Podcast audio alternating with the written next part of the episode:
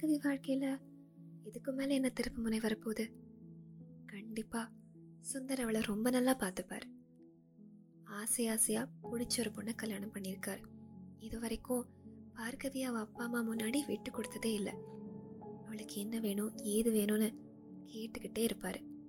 என்ன போடுறாங்களோ பேசாம வாங்கிக்கணுமான்னு அவங்க அம்மாவையே எதிர்த்து பேசினவர் சுந்தர்.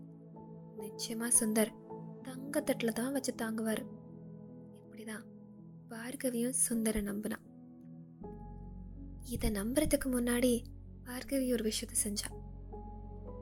சுந்தர முதல் முறை பார்த்துட்டு வீட்டுக்கு வந்த அடுத்த நாளே சுந்தருக்கு ஃபோன் பண்ணி உங்களை நேரில் பார்த்ததும் எனக்கு உங்களை பிடிக்கல.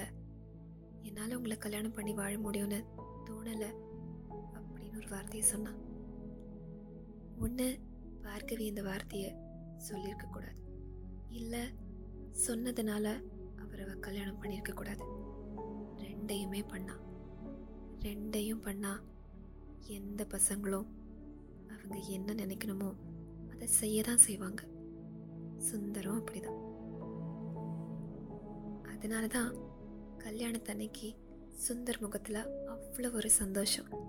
தன்னை பிடிக்கல கல்யாணம் பண்ண வருவாளா மாட்டாளான்னு கடைசி நிமிஷம் வரைக்கும் சந்தேகத்தில் இருந்தவர். தாலி கட்டின உடனே ஒரு புன்சிரிப்பும் ஒரு ஆச்சரியமும் எதையோ சாதிச்ச உணர்வும் வரத்தானே செய்யும். அது மட்டும் இல்லை.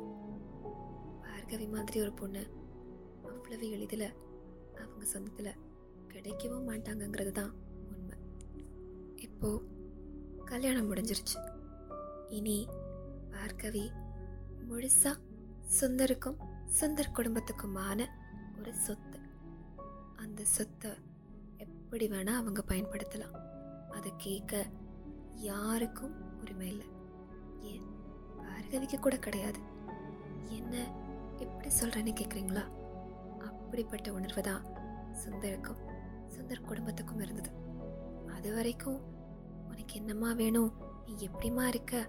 அப்படின்னு அவளை மட்டும் இல்லை அவள் குடும்பத்தையே தாங்கினவங்க கல்யாணம் முடிஞ்ச நொடியே அப்படியே மாறுறாங்க. அன்னைக்கு ராத்திரி பொண்ணையும் மாப்பிள்ளையும் பெண் வீட்டில இருந்து மாப்பிள்ளை வீட்டுக்கு கொண்டு வந்து விடுறாங்க. அந்த நொடியிலிருந்தே நல்ல மாற்றத்தை சுந்தர் குடும்பத்துக்கிட்ட இருந்து பார்கவி பார்க்குறா. சுந்தருக்கும் பார்கவிக்கும் நல்லா சாப்பாடு பரிமாறுறவங்க கூட வந்த பார்கவி தங்கச்சிங்களுக்கும் பார்கவி அண்ணா பார்கவி அத்தை பொண்ணுன்னு யாரையும் அவங்க கவனிக்கவே இல்லை. இதெல்லாம் பார்த்த பார்கவிக்கு எதுவும் சரியில்லையே. தப்பாக இருக்கே அப்படின்னு குழப்பம் வருது. ஆனால் அதை யார்கிட்டயும் சொல்ல முடியல. அவ கூட வந்த அத்தைங்களும் குடும்பம்னா அப்படிதான் இருக்கும்.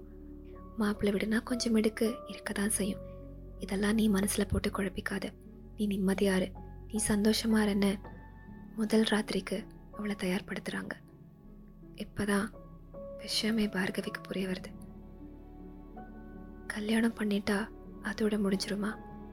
எல்லாமே இருக்கே. இதை எப்படி நீ சமாளிக்க போறேன்னு அவளுக்குள்ளே அவ கேள்வி கேட்குறா.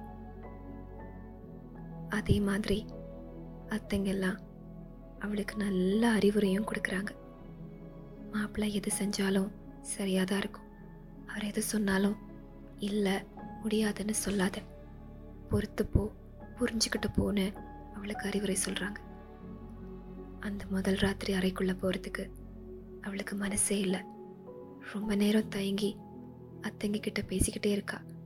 உள்ள சுந்தரோ ஒரு மணி நேரத்துக்கு மேலே காத்திருக்கார்.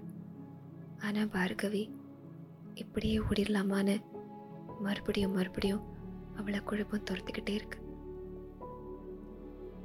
ஆனால் அவ அத்தைங்க நீங்கள் பாருமா இனிமே இதுதான் உன் குடும்பம்.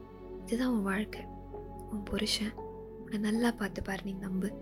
போன்னு அட்வைஸ் பண்ணி உள்ள அனுப்புகிறாங்க இவரை பிடிக்கலன்னு சொன்னமே கல்யாணம் பண்ணிக்க விருப்பம் இல்லைன்னு சொன்னமே இப்போ இவரோட அறைக்குள்ளே வரோமேன்னு மிகுந்த தயக்கத்தோடு வந்து பக்கத்தில் உட்காந்தா அதுக்கப்புறம் சுந்தர் எதுவும் நடக்காத மாதிரி நீ கவலைப்படாதன்னு அவளுக்காக வாங்கிட்டு வந்தது எல்லாத்தையும் காட்டுறாரு.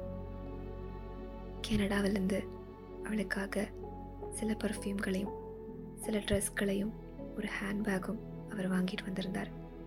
அதை அவளுக்கு கொடுத்தாரு. அதெல்லாம் பார்த்த உடனே சரி பார்க்க தான் நல்லா இல்லை.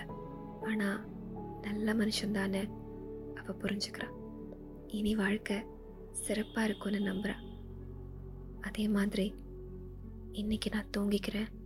இதெல்லாம் கொஞ்ச நாள் போகட்டும்னு மட்டும் அவள் கொஞ்ச நாள் அவகாசம் கேட்டுக்கிறாள் அதுக்கும் சுந்தர். சரி சொல்கிறாரு பரவாயில்லையே நல்ல மனுஷனாக தானே இருக்காரு. ஆமாம் ஆமாம் நல்ல மனுஷன்தான். எவ்வளோ தூரம் போகிறாருன்னு அடுத்த பாட்காஸ்ட்டில் பார்க்கலாம். இது பாவ கதைகள் நான் உங்கள் நிவேதா.